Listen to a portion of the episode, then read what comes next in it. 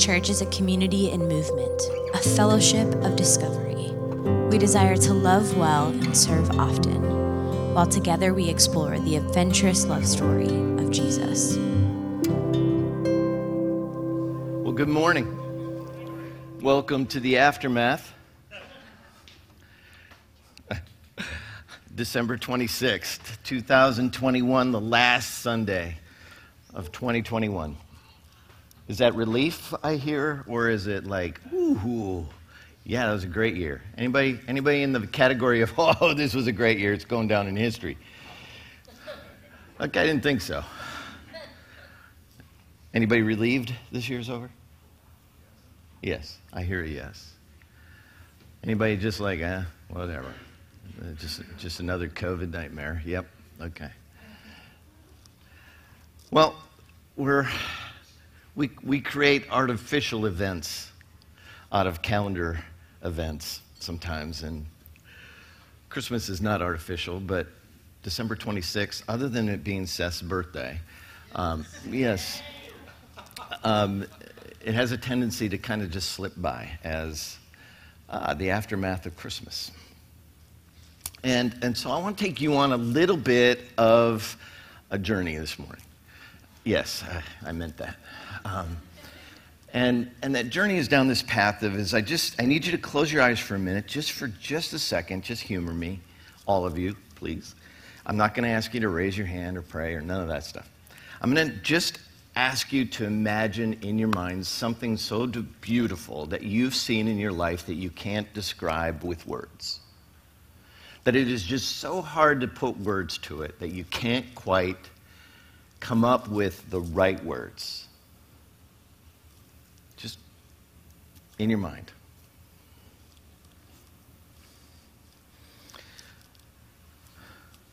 Okay, now that you got that in your mind, um, I'm going to show you a couple pictures of places that I've been.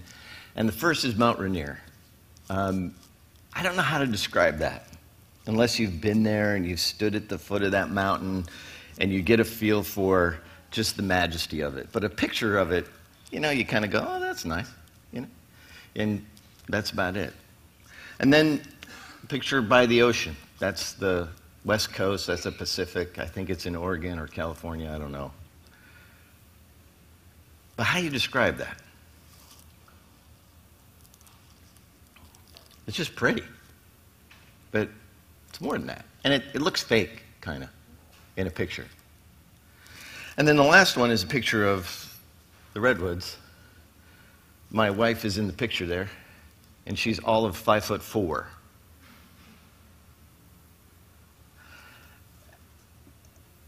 I don't even know how to describe that to you. But think in terms of beauty, think in terms of, of how to describe that and how you put that into words. But it's easier, like I can show you a picture like I just did. Pictures are easier than words. But the Bible is written in words. There's no pictures from 2000 or 2,000 years ago, right? We have no pictures of the manger scene. All right, Joseph, you get around back there with the shepherds, and we're going to get a camel move back, and we're going to take a picture. We don't get that snapshot, so it's described with words in great detail. But if you could kind of imagine the Bible as just being a series of snapshots, pictures per se, of moments in the life of people and as God engages with those people. And, and oftentimes, what we do is we, we latch on to some of those moments and we start to create in our minds this picture of who God is. And I think that's the way the Bible is written, is by design to give us snapshots and pictures of God. I want to put that redwood picture back up for just a second. The redwood in this picture is huge. The little sign says there that it's over 300 feet tall. And you're getting maybe, okay, there's five feet of it, seven feet of it. But the picture, it's, it's called the Founder. Anybody been there besides me? Uh, oh, good. So maybe, um, this picture doesn't do it justice, does it, if you've been there? Say no, please say no. Yeah, thank you. Um, but what I'm trying to invite you into this morning is this idea as you can't see the whole thing, but you can imagine the rest. You can imagine the rest of that tree. If you stood underneath it, you still can't see the top of it because the canopy and everything else. You just can't see it all. And it doesn't matter how many pictures you take of it, it doesn't do it justice. It's a struggle to define something that is bigger than us with just a picture and some words. It is, I don't know if you've ever been to the Grand Canyon. Anybody been to the Grand Canyon? Yeah, okay, there. I'm, I'm, i should have brought those pictures. But you, but you stand at the edge of the Grand Canyon and you kind of go, wow, that's a big hole in the ground. And you take a picture of it, and it's like, how do you describe that? Yet, we try. And yet, there is these moments that we stare at them and we try to come up with them, and they are beautiful beyond description, and there's words that we can't quite attach. And I would argue this morning that that's how we experience God. And so this morning, I want to take you on this little journey, and I want to start in verse in Colossians chapter 1, verse 15. And it says this it says, The Son, meaning Jesus, is the image of the invisible God, the firstborn over all creation. And then quickly after that, I want to jump to Hebrews chapter 1, verse 3. These are similar verses. The Son is the radiance of God's glory and the exact representation of his being, sustaining all things by his powerful word. We believe Jesus was God incarnate, and that's why we celebrate Christmas, is that God arrived on the scene. And then the Bible now tells us that if you want to know what God is and who God is, is that you stare at Jesus. Just stare at Jesus. And you begin to see the exact representation of who God is. And so the richer and the fuller understanding of who God is is not necessarily defined by words, but the word incarnate, which was Jesus, which is Jesus. And so it, it really leans into us as followers of Christ to ask the question how do I get to see Jesus in his fullness and, and not just in these pockets in which we, we formulate ideas of who God is, but we actually lean into the idea that there's this rich, full understanding of who God is if I just stare at Jesus. At the end of the Gospel of John, John writes in 21 25, he says this, and I love this phrase. He says, Jesus did many other things as well. This is the end of John's Gospel. If every one of them were written down, I suppose that even the whole world would not have room for the books that would be written. Context, right? So we have four Gospels Matthew, Mark, Luke, John. Um, Mark's not real long. But what we get is these moments in Jesus' life. And some of them are duplicates. You're like, couldn't you guys have picked different ones? Because what you get is this, this slices of Jesus' life. And a lot of it, a lot of what is written about Christ is in the last weeks of his life. And so we, we have very little about his first 30 years. We have very little about, um, you know, his, his home life.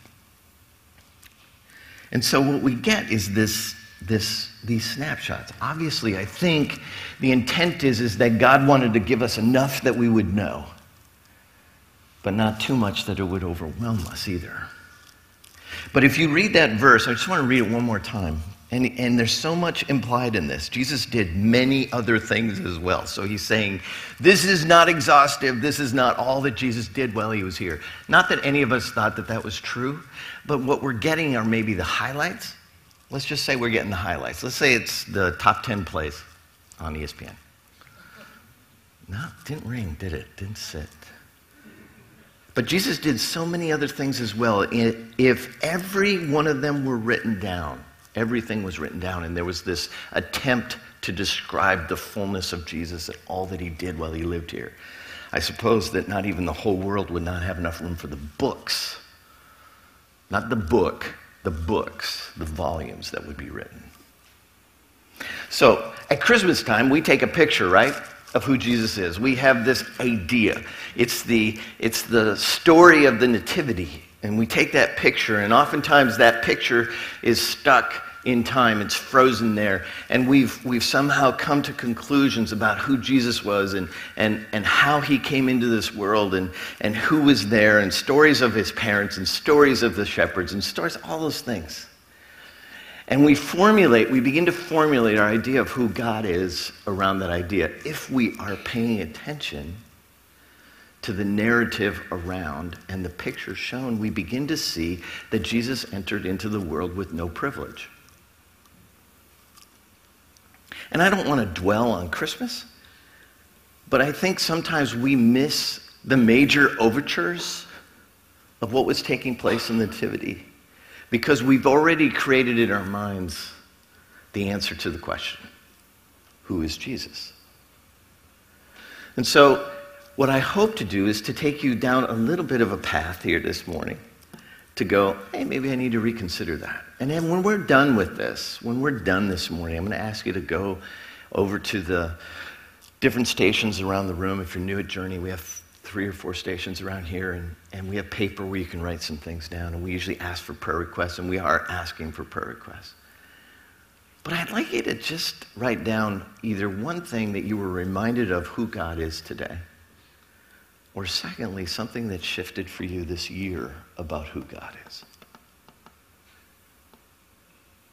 Something that shifted. Because if we have a stagnant view of God, a stagnant view, like I learned this when I was in Sunday school, or I learned this from somebody, and I've learned, and I, have never moved off of it. I've just stayed with it, and it might be incomplete. It might be um, a fragment of who God is. It might be the last five feet of the trunk of a huge, huge redwood tree that actually has 300 feet more to it that we've never considered. I just want to invite you into the beauty of considering that God is much bigger than you thought he was. And that he is um, worth revisiting over and over again. So I want to take a couple of pictures of, of and I like the word snapshot. For those of you who don't know what a snapshot is, it's like taking your phone and taking a picture with it. Um, but, but if we take a picture of Jesus, and I want to start in Mark chapter 10, verses 13 through 16. I'm just going to give you some little stories about Jesus. And I, as I read them, I want you've heard them before, but I want you to hear it through the lens of I get to see who God is. I get to see who God is because I'm staring at Jesus. And so the first one is people were bringing little children to Jesus for him to place his hands on them, but the disciples rebuked them. When Jesus saw this, he was indignant. He said to them, Let the little children come to me, and do not hinder them, for the kingdom of God belongs to such as these. Truly, I tell you, anyone who will not receive the kingdom of God like a little child will never enter into it. And he took the children in his arms, placed his hands on them, and blessed them. This God in the flesh, busy about whatever he's busy about. And his disciples are shooing away the unimportant children of the day. And God intervenes. And he says, No, let them come to me. I love this verse because it speaks to the value that God places on the unseen and insignificant. It reminds me that even little children matter to God. But when we read these verses, do what do we hear? What do we see? When we stare at Jesus, when we see God, what are we hearing and seeing about God? I have to be reminded over and over again that God sees the unseen. And I think that's why reading the Gospels helps us see God. Jesus just saw the invisible ones. He sees you, even when you feel invisible. And we see a high value placed on children. So I think what we begin to see just with that little story is the heart of God. Mark chapter 12, verses 41 through 44. Jesus sat down opposite the place where the offerings were being put and watched the crowd putting their money into the temple treasury. So God became an observer. Just, huh. For me, that's always kind of a, I always see God as active. I always see God as um, not necessarily contemplative but we, Jesus sat down opposite the place where the offerings were put and watched the crowd putting their money into the temple treasury. The reason I like this story is because that's probably something I would do is watch the people. Not necessarily put their money in, but just to watch the people in the temple. And so I find myself identifying with Jesus in the story. Many rich people threw in large amounts but a poor widow came and put in two very small copper coins, worth only a few cents. Calling his disciples to him, Jesus said, Truly I tell you, this poor widow has put more into the treasury than all the others. They gave out of their wealth, and she, but she, out of her poverty, put in everything, all she had to live on. I, I, read that story. I've heard that story since I was little. I still see the flannel graph picture of the widow. But I never gave a thought, a big thought. Because we, we focus on the teaching. But what is Jesus doing here as I, as I laser in on God?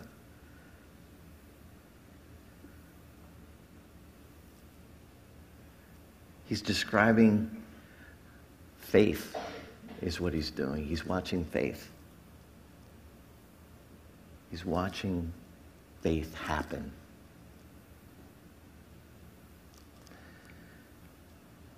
Jesus notices what we oftentimes don't. I like that we get to see that God is observant. God is paying attention to the small things.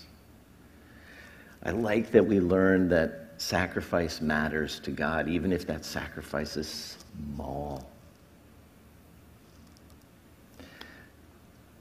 It also is very clear that God works in a different kind of economy than we do. And so as I stare at Jesus in this moment, it is, it is to see again a little peek into the heart of God, but also the acknowledgement of the faith of people. And we begin to see the beauty of God in this story. Because it goes beyond what we would say is beautiful. And he sees something beautiful in a small sacrifice of a poor widow. And again, we pull the curtain back a little bit on the heart of God. Do you see fresh? Just a little bit. I just want you to see fresh as we end this year as you stare at Jesus, do you see something fresh? Because you see the beauty of sacrifice there. Now to Luke 18, verses 35 through 43.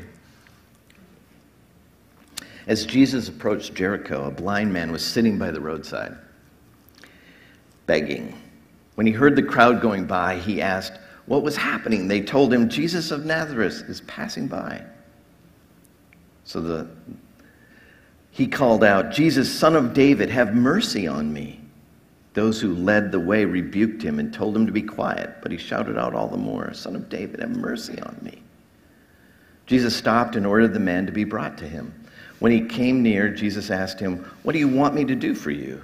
Lord, I want to see, he replied. Jesus said to him, Receive your sight. Your faith has healed you. Immediately he received his sight and followed Jesus, praising God. When all the people saw it, they also praised God. Oftentimes, again, we focus in on this passage of Scripture and we look at the blind man. And we look at the people who rebuke him and tell him to stay away. But what's Jesus do? When we stare at Jesus in this story again, it, I think the veil gets pulled back a little bit. Be, you begin to see Jesus having mercy. Again, the heart of God is revealed in Jesus. Mercy. The value of an individual, a person. The value of a blind man, the throwaway of society. You see the value that God places on the one. And then when God summons him and he stands before God and he says, What do you want me to do for you? He prays. He prays. He says, I want, I want you to heal me. I want my sight. Uh, there's a boldness to that, but there's an, see, this is the heart of God. It's an invitation, right? It's an invitation to go into the presence of God. It's an invitation as the one, the one that's unseen. It is to lean into the idea of the mercy of God. It is to step into that moment when Jesus is present, which he always is, and ask for what we need. The invitation is relational. The invitation is all those things. And as we stare at Jesus, we see the heart of God.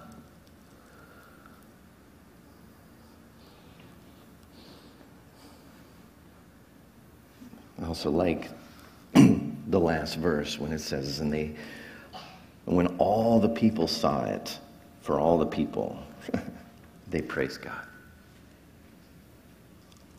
They praised Jesus.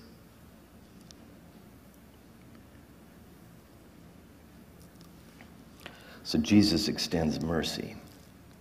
Jesus extends grace. And so there's this staring at the person of Jesus that allows us to see the exact representation of God, that allows us to see the fullness of who he is. I'm going to take you to another story.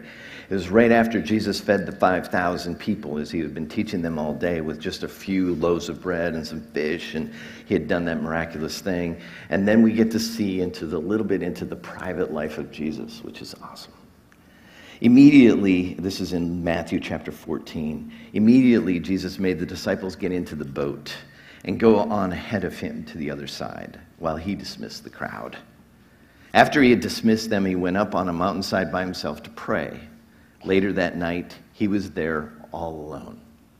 And the boat was already a considerable distance from land, buffeted by the waves because the wind was against it. Okay, can you picture all that? Because that's really good descriptive writing. Jesus was alone. He had sent his disciples ahead. They're out on the lake and they're, they're doing their thing. Verse 25 Shortly before dawn, Jesus went out to them walking on the lake. Stare at Jesus now. Stare at Jesus on this moment. You're in the boat. Stare at Jesus. When the disciples saw him walking on the lake, they were terrified. that makes sense.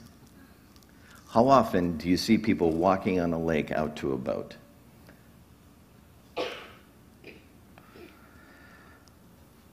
It's a ghost, they said, and cried out in fear. But Jesus immediately said to them, Take courage. It is I. Don't be afraid. Verse 27 is key. Take courage, it is I. Don't be afraid. Take courage, it is I. Don't be afraid. Those are the most comforting words sometimes ever to hear God speak. Take courage. Don't be afraid. It's me.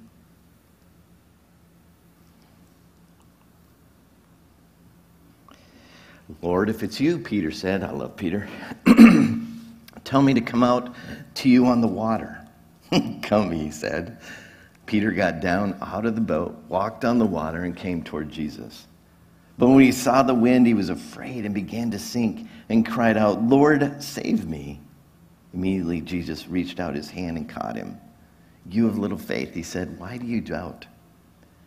When they climbed into the boat, the wind died down then those who were in the boat worshiped him, saying, Truly, you are the Son of God. So when you stare at Jesus in that moment, one of the things that fascinates me about that story, and, and it's, it's in the other Gospels as well, as well as you read this story, is that it was a matter of being pragmatic. Oh, there are already a ways out. I need to get to the other side. It would take me forever to walk around. You ever been to the Sea of Galilee?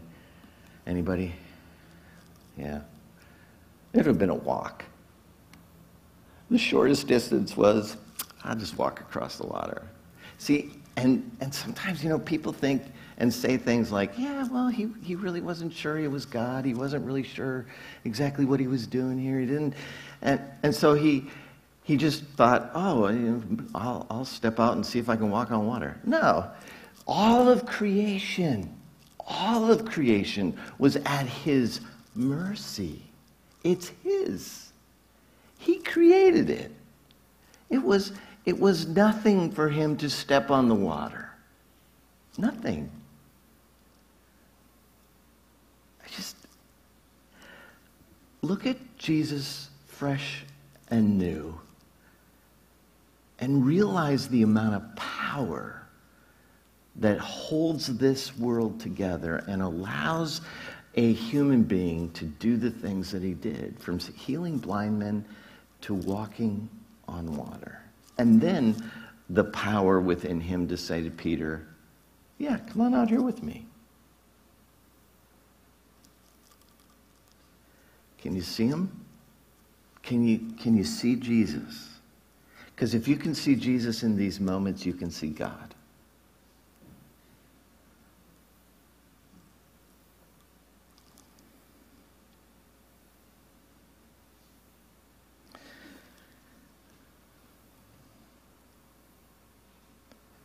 Part of my pragmatistic nature. I'm a pragmatist by heart. I just get stuff done, and it's part of the deal. It's part of the way I'm made in my humanness.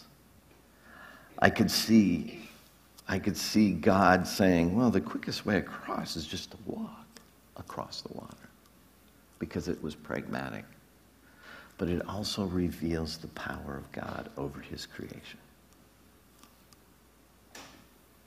And I like the fact that Peter kind of got the hang of it, but didn't really. Because when you realize you're walking on water, yeah, that's a little frightening. But he did know who to ask to save him. He didn't thrash around in the water. It doesn't say that. It just says that he started to sink and he looked at Jesus and said, Save me. Lord, save me. One of the great prayers of all the Bible. God, since you're standing there on the water and I'm sinking, would you mind saving me? And again, we see the heart of God in his mercy. He doesn't tell, he doesn't go into great explanation other than to say, Yeah, why did you doubt? But it says, immediately Jesus reached out his hand and caught him. Look at Jesus there. Don't look at Peter, look at Jesus there. Immediately, he reached out his hand and he caught him. Jesus was caught by God in his moment of distress. What does it say about Jesus? What does it say about God? So you, you begin to see this masterful unfolding snapshots of Jesus throughout the Gospels. It's not all inclusive. We get just snippets and pictures. And oftentimes what happens is, is that we could take any one of these stories and create an elaborate um, description of who God is, or stick to just a few of them, and we, we get a tainted view of the fullness of God. We don't get the full picture unless we really start to dive into all of the nuances that are here. And you don't have a lifetime enough time to get the nuances of God. We get pictures, we get snapshots. And we live in a world that likes to grab onto one of them. We live in a world that likes to grab onto just one of those particular snapshots and clutch onto it as though it was a promise just for me when in reality it's a snapshot, it's a picture of a, a, a section of a giant 300 foot redwood tree where all you get to see is five feet of what is meant to be 300 feet. Because God is far bigger than you imagined, than I imagined. And far more beautiful, and far more deep, and far more wide, and far more undescribably amazing. But yet we look at Jesus and we begin to see and we begin to get a snapshot and we begin to see the pieces and we start to go oh this is the heart of god. This is this is who god is. This is how he responds to humanity. This is the exact representation of the person of god. But sometimes um, we take stories like jesus overturning the tables in the temple courts and take that as our, our champion verse that we can be jerks and say, Jesus overturned tables. Or we, we take those moments when he, he is somewhat, it appears, indifferent to the needs of people around him and he goes to a different city or he does something where we go, I don't get it. I don't understand. And we go, see, he, God's indifferent. Or we look at the stories of Jesus and we, we sometimes we, we don't understand why he does what he does. And in those moments, we look at God and we go, What is going on? And that is the other 300 feet of a redwood tree that we don't fully get to grasp, but we get to marvel at its beauty. But if I stare and you stare, at the stories of Jesus, we begin to see a God who, even when he's being arrested and somebody cuts off the ear of the people that are going to take him to the cross, he takes the moment and he heals the guy's ear. What does that tell you about Jesus? That he doesn't resist the cross. The picture of the cross, the snapshot of the cross, the snapshot of, of him gathered around a table with his closest friends, knowing they're going to abandon him, one's going to betray him, and he yet eats with them and he washes their feet. What does that say? Not about a person, but what does that say about God? Because God's the one who did that. And every time I think about God washing the feet of these guys, they're you, you begin to recognize the heart and the beauty of God. And I just want to invite you into that this year. I want to invite you into being able to see bigger and wider than what we have. You know, we, Jesus was raised from the dead and he stands in a garden, the, the most miraculous thing that ever happened, and he presents himself to a woman. And in that culture, that would have been scandalous. But yet, at the same time, what we begin to see is the elevation of women and the elevation of those that are unseen and the elevation of people that in a culture would normally not have done any of those things. Yet God does that. Don't miss it.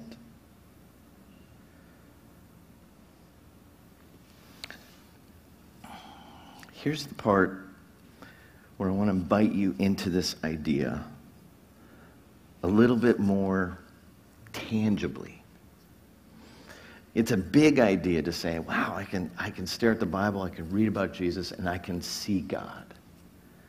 But the other part of this that oftentimes that we miss is that when God left, he sent the Holy Spirit. And the Holy Spirit was to reside in his people. And the people that whom he resides in make up the church. And the church was the description of Jesus' body. He said, You will be my body. You will be my people. My spirit will reside in you. And people will know you because of the way that I present myself through you. and in the in Galatians chapter 5, there's this description it's called the fruit of the Spirit. I didn't put it up there because I want you to close your eyes at this moment. I don't want you reading the screen. I just want you to listen to this for a minute. So we bring this to a close. I'm going to ask the band to come up. And I want to ask you to, to just realize that what we begin to see when we stare at Jesus is the fruit of the Spirit. What we begin to see is that God is the description of what happens when his people represent him. And there's a list there, it's called love, love They love one another. There's joy, there's peace, there's patience, there's kindness, there's goodness, there's faithfulness, there's gentleness, there's self control. These are the evidence of the Spirit. These are what come from God. These are the character of God. These are the character of the Holy Spirit. And as, it, as those things are displayed among His people, people see God. They don't see just more people, they see God. And so here's my question as you, as you go into this last week of 2021, as you're starting to head into a new year and all those things, I, I just want to ask you where do you see the beauty of God in other people? Are you looking for the evidence of God at work in others? Do you look for mercy? Do you look for kindness? Do you look for patience? Do you look for those things that are overflowing from people who love Jesus?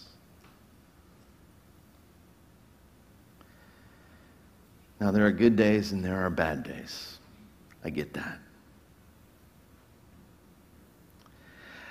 But can you, can you move into this space that allows you to wrestle with the idea that God is bigger than you thought, that He's more beautiful than you thought, that you have an opportunity to reread the Gospels over and over again and catch a glimpse of the exact representation of God on this planet in the person of Jesus. And in those moments, can you shift? Can you move? Can you, can you let go of things that you thought were true before and embrace new things? Can you move to a place that allows you to, to imagine and be curious about the greatness and the beauty of our God and not just use words, but imagine that? Can you move there with me? Because I think the opportunity before us, before the church, before us as followers of Christ is to look beyond again and again all the crap in this world and start looking for the beauty of God.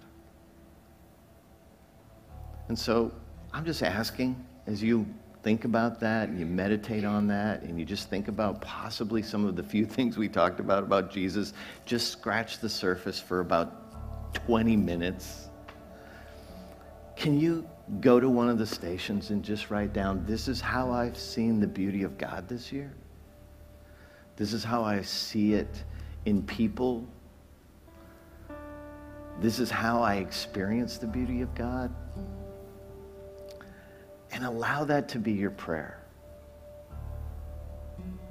Because we worship a God of mercy we worship a God who saves us. We worship a God who's so bigger than our current circumstances that we cannot even imagine.